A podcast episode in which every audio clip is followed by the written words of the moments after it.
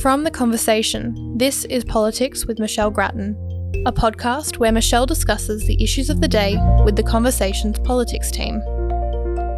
Hi, I'm Peter Browne from The Conversations politics team, and I'm speaking to Michelle Grattan in Canberra. Hi, Michelle. Hi, Peter. Well, it hasn't been a typical week in Canberra with Anthony Albanese in Madrid, where the NATO summit is discussing ways to respond to Russia's escalating atrocities in Ukraine. And back home, the deteriorating international situation seems to have been affecting Australians thinking about the world. The Lowy Institute has just released its latest poll on attitudes to foreign affairs, which shows that people are more fearful about the world.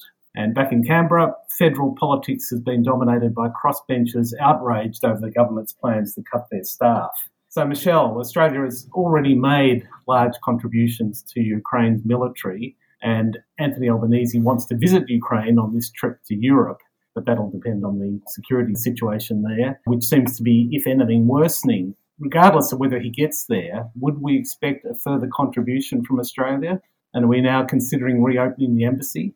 Yes, I think we will get a further contribution. Uh, we are already the largest contributor outside NATO countries, so we are invested in this fight. And I think that one reason why the Prime Minister wants to go there, he's been invited, is to just reinforce this point of solidarity with Ukraine. And of course, quite a few people have uh, come from Ukraine in recent uh, weeks and months and have been welcomed into the Australian community. There's uh, quite a strong community already here from Ukraine. So I think hopefully Anthony Albanese can get there, but at least we are showing that uh, we are very uh, invested in this conflict. And I think if we can get the embassy reopened, obviously there are security problems with that too, but that would be very important, helping to uh, process people who need to get out. The embassy was closed when the war started.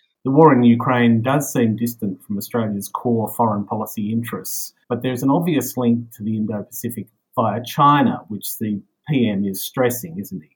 Well, that's right. And in a speech that Anthony Albanese is giving today, he says some have questioned why Australia has made such a, a, sustained contribution, even though we're so far away. And he makes the point that by supporting peace and sovereignty in Europe, we are underscoring our ironclad commitment to these norms in our own region, the Indo Pacific.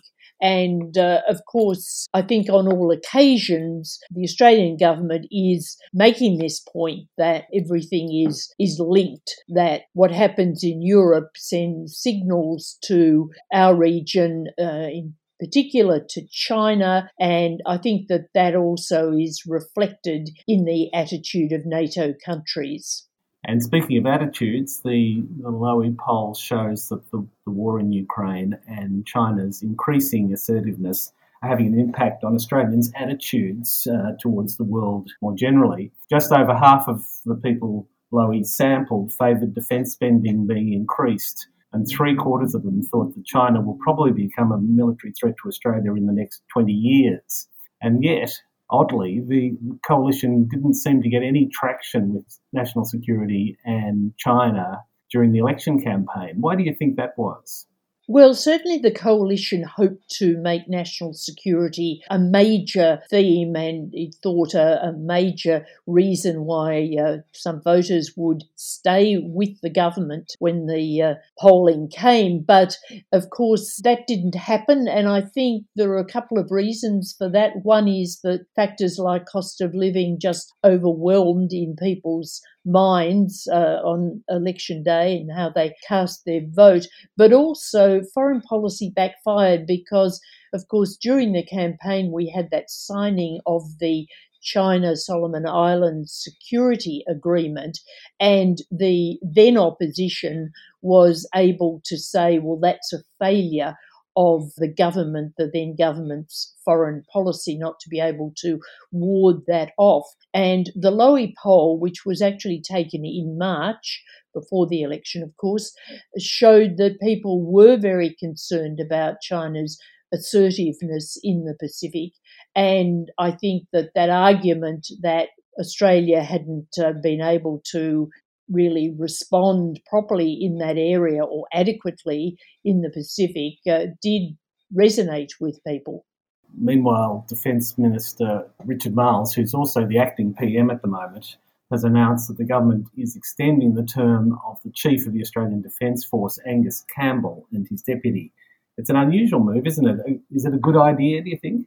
I think it is a good idea because Richard Marles was stressing the need for continuity in these uncertain times. And also, there are a number of uh, defence projects which are in the pipeline and need to be advanced, and a big changeover uh, because the service chiefs are, are changing at this time. A big changeover really would be quite disruptive. This move was welcomed by the opposition, and of course, Peter Dutton opposition leader is a pretty hardline uh, person on uh, military issues, and he is the uh, immediately former defence minister. So the fact that he was praising it, I think, is significant.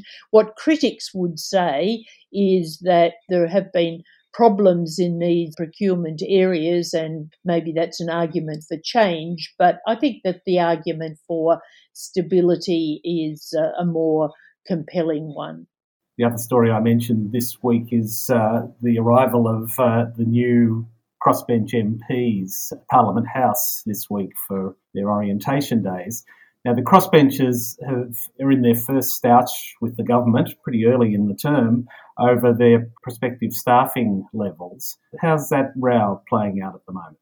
It's always interesting to see the newbies around Parliament House. They congregated Aussies and they're taken around to see all the facilities, told how things work, go into the chamber, look at the gym. Uh, it is really the first days of school, uh, or just before the first days of school, that uh, reconvenes in late July. It's uh, notable that the government has been tough on this question of staffing. They, the crossbenchers, of course, were far fewer in the last parliament, and they had four additional staff compared with the uh, average backbencher uh, on the government and opposition side.